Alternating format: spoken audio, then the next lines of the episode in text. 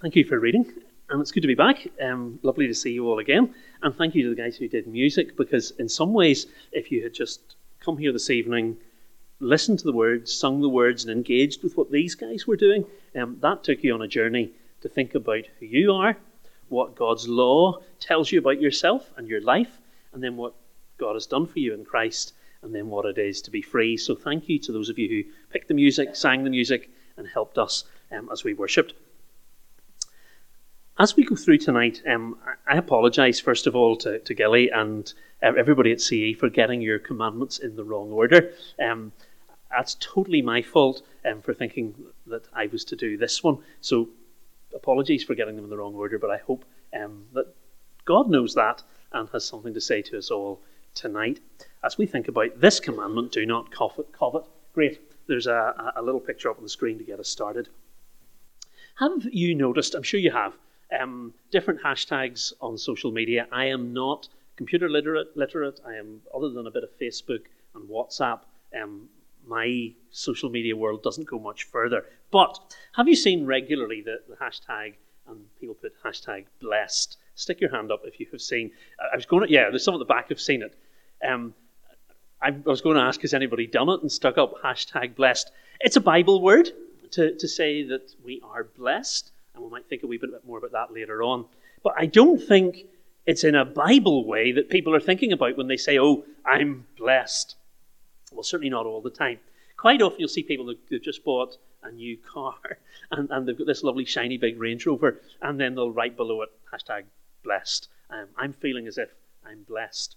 Maybe it's somebody else, and they've got all their family members graduating from college and getting their exams. You know the way your parents are when you pass an exam? Um, I saw a daddy the other day when I was out visiting whose son had got 79 in a maths test, and the daddy just couldn't get enough of bigging his boy up for doing so well in the test. Um, you've seen maybe those pictures of somebody in their graduation gowns, blessed.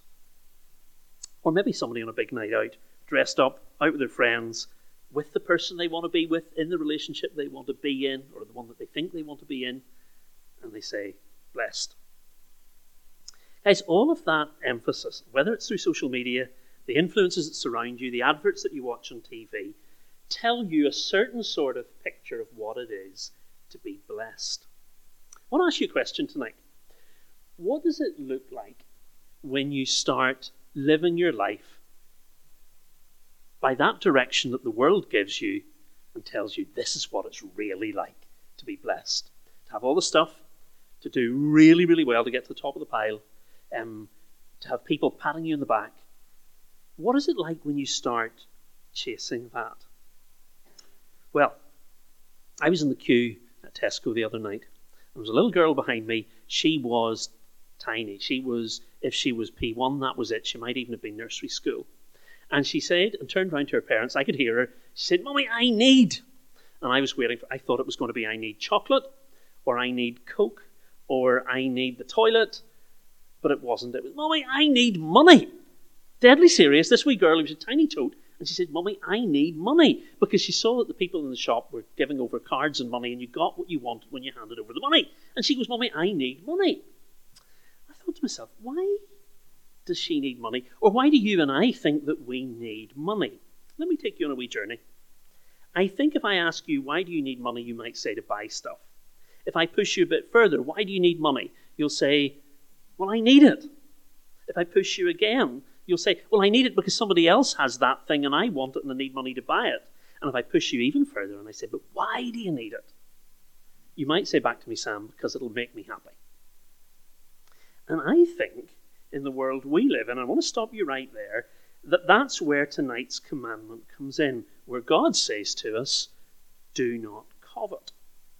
Interestingly, we'll talk a wee bit about what coveting means, but it doesn't say don't grab, don't steal. It doesn't say buy don't buy too much and be really greedy. It says do not covet. I've tried to put into words that I think you might understand and that I find helpful to me what it means to covet. Let's go. This is what I was thinking about during the week. Um, let me see which way around. I, I can see it in front of me here. Um, don't let your heart buy the lie that you have to have what isn't yours. I think that summarizes what this command is about. The, the, the command that God gives to Moses for the children, children of Israel is do not covet. Don't covet your neighbor's house, your neighbor's wife, your neighbor's servants, or your neighbor's animals. In other words, don't want for yourself all the stuff that actually isn't yours. Don't let your heart buy this lie that you have to have what isn't yours. It's God's way of saying to us through His living word, through His perfect law, that shows us what He's like and how life works best. And He says, listen, don't covet. Don't let your heart buy this lie that you have to have and that you have to get what isn't yours. So, for the first wee bit tonight, and I'll try not to speak too long, I'm going to talk to you for a minute or two about what it looks like when we say no to God's perfect instruction. He says, don't covet. In other words, don't let your heart buy into this notion that you have to have what isn't yours. What happens when you disobey that? What happens when, like a little child, you throw the rattles out of the pram and you scream at mummy and daddy, uh, uh, or as teenagers, which a lot of you are, if not most of you, when you slam the bedroom door or um, absolutely storm if whatever phone rights and whatever negotiation you have with your parents, um, whenever that gets tampered with by your pesky parents, when you go mad, what is it like when we say, God, I don't want your rule? I don't want your rule, do not covet. What happens? I want to show you two or three things because you might say, Sam, that I'm not like that. I, I, I care about God's law. I really, really don't want to disobey God's law. Let me show you first of all, because it's like holding a mirror up to myself and hopefully holding it up to yourselves. Here's the first thing it reveals my heart problem. I'll just take one to begin with. It reveals my heart problem. Oh, sorry, it did come up, did it? Yeah. If two come up, don't worry about it. That's my problem. That's my fault. We'll come to the next one in a minute. You maybe think that heart problems are for old boys like me and Gilly. Um, that when you get a bit older, your heart doesn't work as well. And you go out for a run and you're only going for like about 400 meters and you're in a bad way. Or you get sore and you get pains and that's a heart problem. I want to say to you tonight that the Ten Commandments, and even particularly this one that we're looking at, shows me and you that we have got heart problems. Have you ever seen an ad on TV and gone, I really want that? So and so has got that thing and I want it too. Have you ever been out with a friend and they take the money out of their pocket in the shops. You've gone with them just to keep them company, and they splash out 70 quid on jeans. And you're going, I wish I had that sort of money just out of my pocket to spend on jeans. Or maybe somebody else you know, and they've got the latest iPhone, and you go home and you say to your parents, you say, Look, my friend has got this phone. His parents have got it for them. In other words, you should, if you really love me, you should get me one too.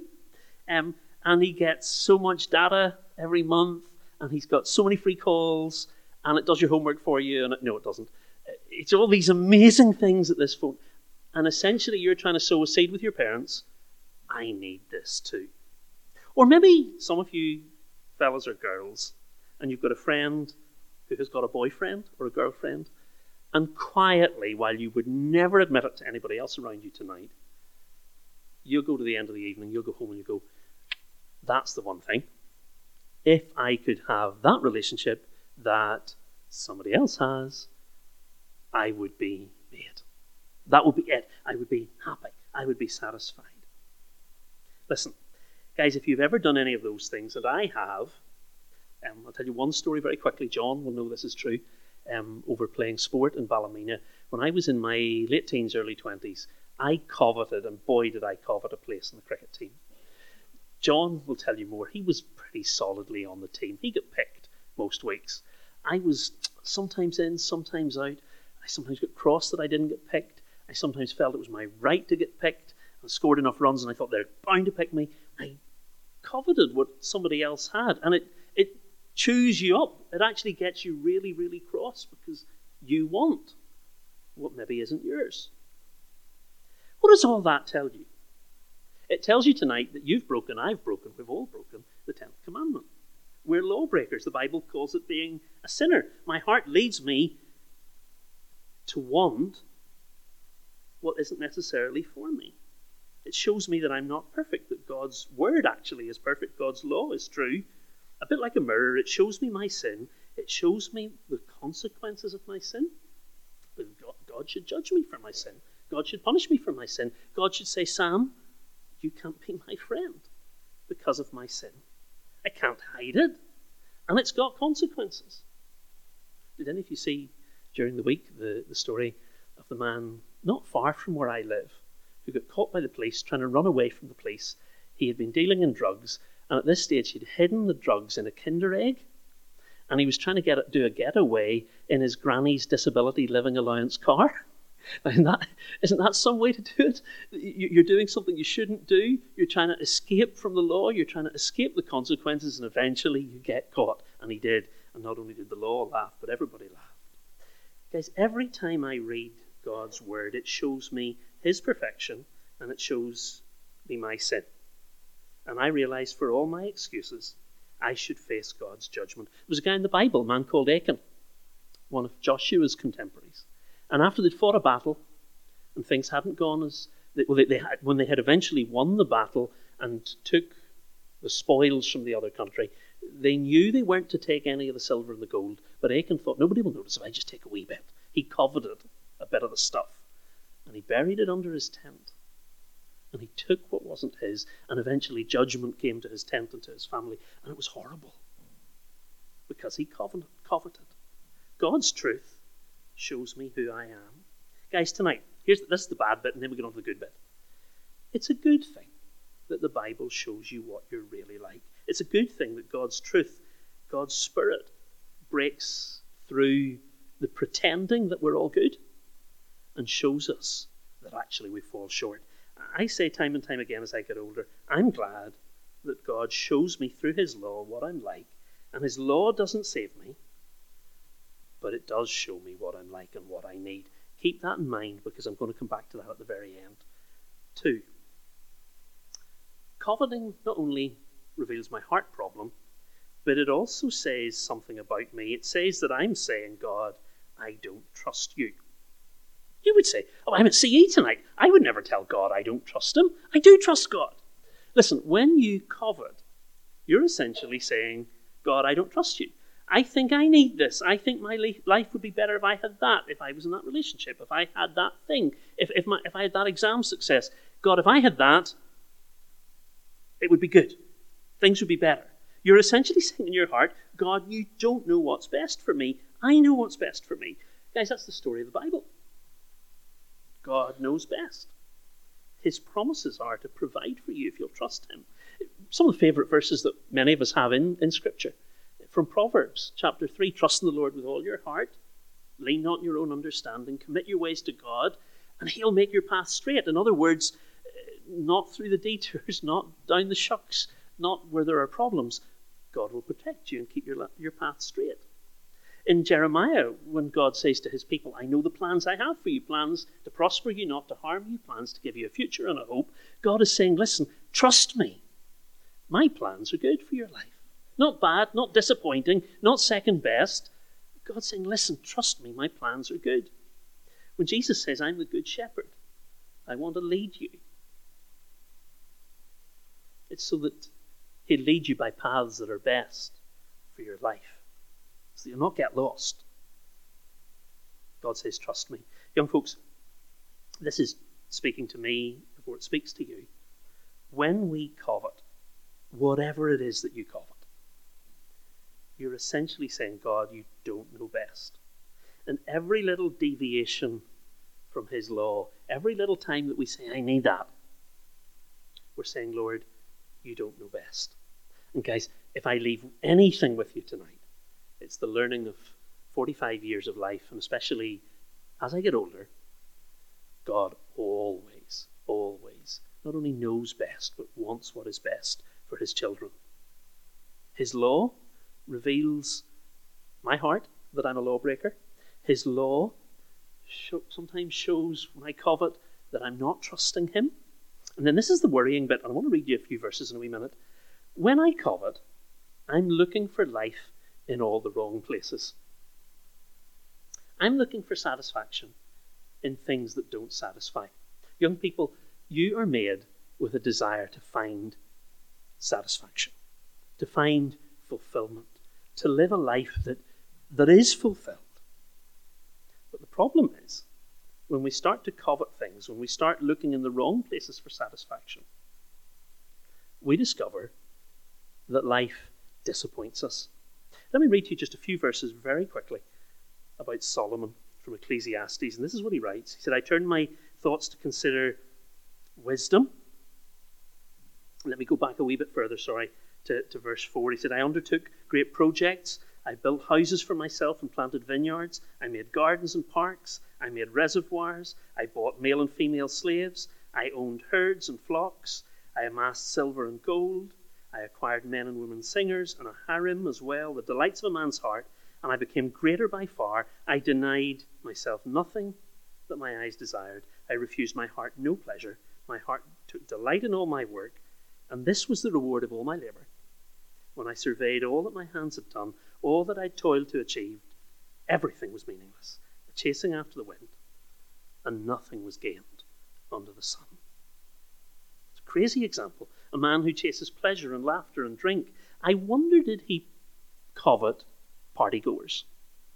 And I'm speaking this week from the context of being a daddy whose daughter, who's nearly 17, went to a school formal uh, and came home with plenty of stories, which I'm not going to tell you tonight. I wonder did Solomon covet the partygoers and go, oh, I wish I could do that. And he did. Put his big building projects together, achievements, acquiring, buying. Did he covet people who had fame and success in business? He got herds and slaves. Did he want to outdo other people who had plenty of stuff and he wanted to show that he could get more? Relationships. Not satisfied with one or two or three or four, Solomon chased after as many relationships as he could. He said, I denied myself nothing. And no matter what he got, it didn't satisfy him. He ultimately says it's meaningless. In Ecclesiastes 5, verse 10, it says this Whoever loves money never has enough. If you love wealth, you'll never be satisfied with your income. Isn't that crazy? If you find yourself drawn after wealth and money, actually, you will never be satisfied. One of the richest men who ever lived was asked, How much is enough? And he said, Just a little bit more. Just a, a wee bit more. Never satisfied. Actually, in, in the New Testament, in 1 Timothy chapter 6, verse 9, Paul writes to Timothy, he says, Listen, those who want to get rich fall into temptation and into a trap. And listen to this some have even wandered from the faith. I find that really sobering tonight. Guys, to become and to allow our hearts to become constantly covetous, wanting what isn't ours, can potentially take us to a place where we walk away from the faith. Just, just let that sink in tonight. That to allow your heart to become rampantly covetous in life potentially will lead you away from relationship with God. We have a big problem. I'm a coveter. I have broken God's law. It's as if there's a big no entry sign into God's presence because of my sin. Is there no hope? Is there no other road? Is this just the terrible, horrible reality that we're trapped and caught in our inability to keep God's law? Thank God, there's another story. There's another road. What's the opposite of coveting? And this is where I'm going to finish tonight. What if you were to say, what is the opposite of coveting? I think it's this one word contentment. I want to finish with this tonight because the incredible, wonderful goodness of the gospel, the good news of the gospel, God's generous call to you is to come and find contentment in Him. Young people, you know this. The gospel is more than just forgiveness. I thank God at Christmas time that Christ came from heaven to earth to a manger. He lived a perfect life that I can't and will never live. He died in my place. He bore my sin. He was buried, dead and buried, and he rose again. And I th- we sang earlier on, Hallelujah. I thank God that in Christ He has written across my inability to keep the law. And he said, in terms of Sam Finley, yeah, he really can't keep the law. But Jesus has kept it for him. And Sam's account is made clean because Jesus has kept the law that Sam can't. And I thank God for that. And maybe somebody here tonight, you're, you're sitting, and even as I was singing, I was thinking, oh, Lord, there are things in my life that aren't good. How can I get up and preach at CE? And then I'm reminded in my heart of the gospel and what God has done for me. And there's that realization there can be this good news that your sin is washed away uh, and forgiven and cancelled. Maybe just here tonight, somebody, and you need to get to that place where you realize God has done this for you. Your inability to keep the law shows you what you're like, shows you that you have a heart problem, but God says, listen, I've done something for you. Maybe you've come to CE tonight, two weeks before Christmas, and last Christmas you weren't a Christian and this Christmas you could be because you realize it's for you. But more than that, it's not just forgiveness. Forgiveness is brilliant. But the older I get, the more I'm learning that my happiness in life, my blessedness, that word again that I mentioned at the beginning, blessedness, my contentment comes from knowing Him and getting to know Him better. Let me put up one last slide instead of coveting, what if we became a people who were content? What does that mean? What does that look like? Well, what do you need most in life? If you were to tell me, Sam, what can I not do without? Well, I'm going to suggest one thing air. If, you, if, if I were to tell you all oxygen supplies to the hall at Edenderry were cut, in 20 minutes' time, there'd not be many of us left standing, sitting, sleeping. After that, what do you need? When Jesus was preaching, the one thing that people needed more than anything else, and we need, is food. And in Jesus' day, the only food that you basically got was not McDonald's, was not Pizza Hut, was not mince and potatoes, was bread. That's what you got. You got bread, bread for breakfast, bread for lunch, bread for tea. If you're very fortunate, you got maybe sometimes a wee bit of fish, or the bread cooked a different way. But you got bread. Bread equaled life. If you didn't have bread, you didn't live. That was just the way it was. No bread, no life. And Jesus comes, and in John 6, and I'll not read it to you, but Jesus says, Listen, I am the bread of life.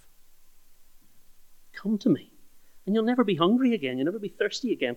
I want to satisfy you. Later on in John 10 10, Jesus said, Look, I'll give you life in all its fullness. Taste and see, the psalmist writes. God is good. Jesus was saying to people, Listen, actually, I'm the only thing you can't live without. It's not the new iPhone. It's not the new jeans. It's not that relationship. It's not what somebody else has got. Jesus hits you right between the eyes and he says, Listen, I'm the only thing that you can't live without. Has anybody seen the film A Star is Born? No? Ooh, have you heard and listened to the song Shallow? Shallows? Yeah, please nod. Um, it's sung incessantly in our house. Um, nobody has joined in with Hannah yet in a duet, but listen to a song of your generation, one of the songs I hear all the time. Tell me something, girl. Are you happy in this modern world, or do you need more? Is there something else you're searching for? Tell me something, boy. Aren't you tired trying to fill that void, or do you need more? Guys, the answer to that question is yes, you do need more. But it's not money, it's not stuff, it's not the perfect relationship, it's not coveting success or wealth or fame. It's realizing that your contentment is only in Christ. Can I challenge maybe some of you tonight who are Christians? And I know a lot of you are. God is calling you and He's saying, listen, find your satisfaction in me, in knowing me, in worshipping me, in following me, in serving me, in rejoicing in me. This is the cool conversation that a daddy got to have with his daughter 24 hours after the formal when we talked about all her friends and some of the avenues of satisfaction that they were exploring. Um, Hannah's satisfaction actually last night at 8 o'clock was in a hazelnut something latte. What you get at Starbucks that's sticky and toffee-ish and toffee nut latte, one of those. And we had a conversation as we came away about the things that satisfy our hearts. God is saying, listen, in me, you can have satisfaction. He's calling you. He's saying, listen, it's possible to be content when you find your contentment in knowing Jesus. You can enjoy your friendships and your church and your studies and your opportunities, your home, your technology and your music. Don't worry, I know what you need. I love you and I love giving you good gifts. Christmas comes and I love it. I love Christmas. Do you think for one minute I would withhold presents from my children because I thought they'd been bad? Of course I wouldn't. Because I love them and I love to give. Don't you think the Heavenly Father, who's far better than me as a father, will give you all that you need and more when you find your satisfaction in Him? So, what I've discovered content people in Christ, instead of coveting, become ridiculously generous. Just what happens? When you realize you've got all you need in knowing Jesus, then you start to give your life, your time, your energy. You're more interested in other people than you are in yourself. You're willing to give, and whether that's to people that need or whether that's to mission work, you say, Listen, I want to give. Can I finish and leave you a choice? Will you buy the lie that you need what other people have? Or will you take the bread when Jesus says, I'm what you need? Probably two of my favourite stories in the Bible are the lady at the well who came to Jesus and she tried to find satisfaction in relationships. She had been through a whole diary full of relationships. Didn't satisfy her, but Jesus did. And then there was another wee man in the New Testament who was probably about my height. His name was Zacchaeus. And what he really loved was money, as much of it as he could get. And then he met Jesus. And he found in him satisfaction. Let me read the last two verses of Psalm 16 and then I'm going to pray. Because the psalmist writes, he says this. Says, My heart is glad and my tongue rejoices, my body rests secure because you won't abandon me to the grave, nor will you let your Holy One see decay. You have made known to me the path of life, and you'll fill me with joy in your presence, with eternal pleasures at your right hand. The Lord, through his command, don't covet, says to you and me tonight, don't buy the lie that stuff will make you happy. Realize that Jesus, the bread of life, is where your satisfaction lies. Let's pray. Lord, I thank you for your living word and for its truth. I thank you for a challenge in our generation where constantly there's a grabbing for more. That you speak to us, you lovingly draw us tonight, and you speak to us as children that you care for.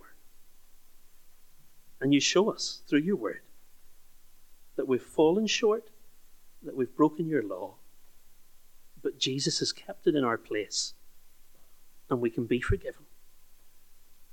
And that, Lord, tonight when we come and satisfy ourselves in you, then we begin to really live. So, Lord, I pray tonight for these young people. Lord, I pray that they might show to their generation what it is to know contentment following Christ.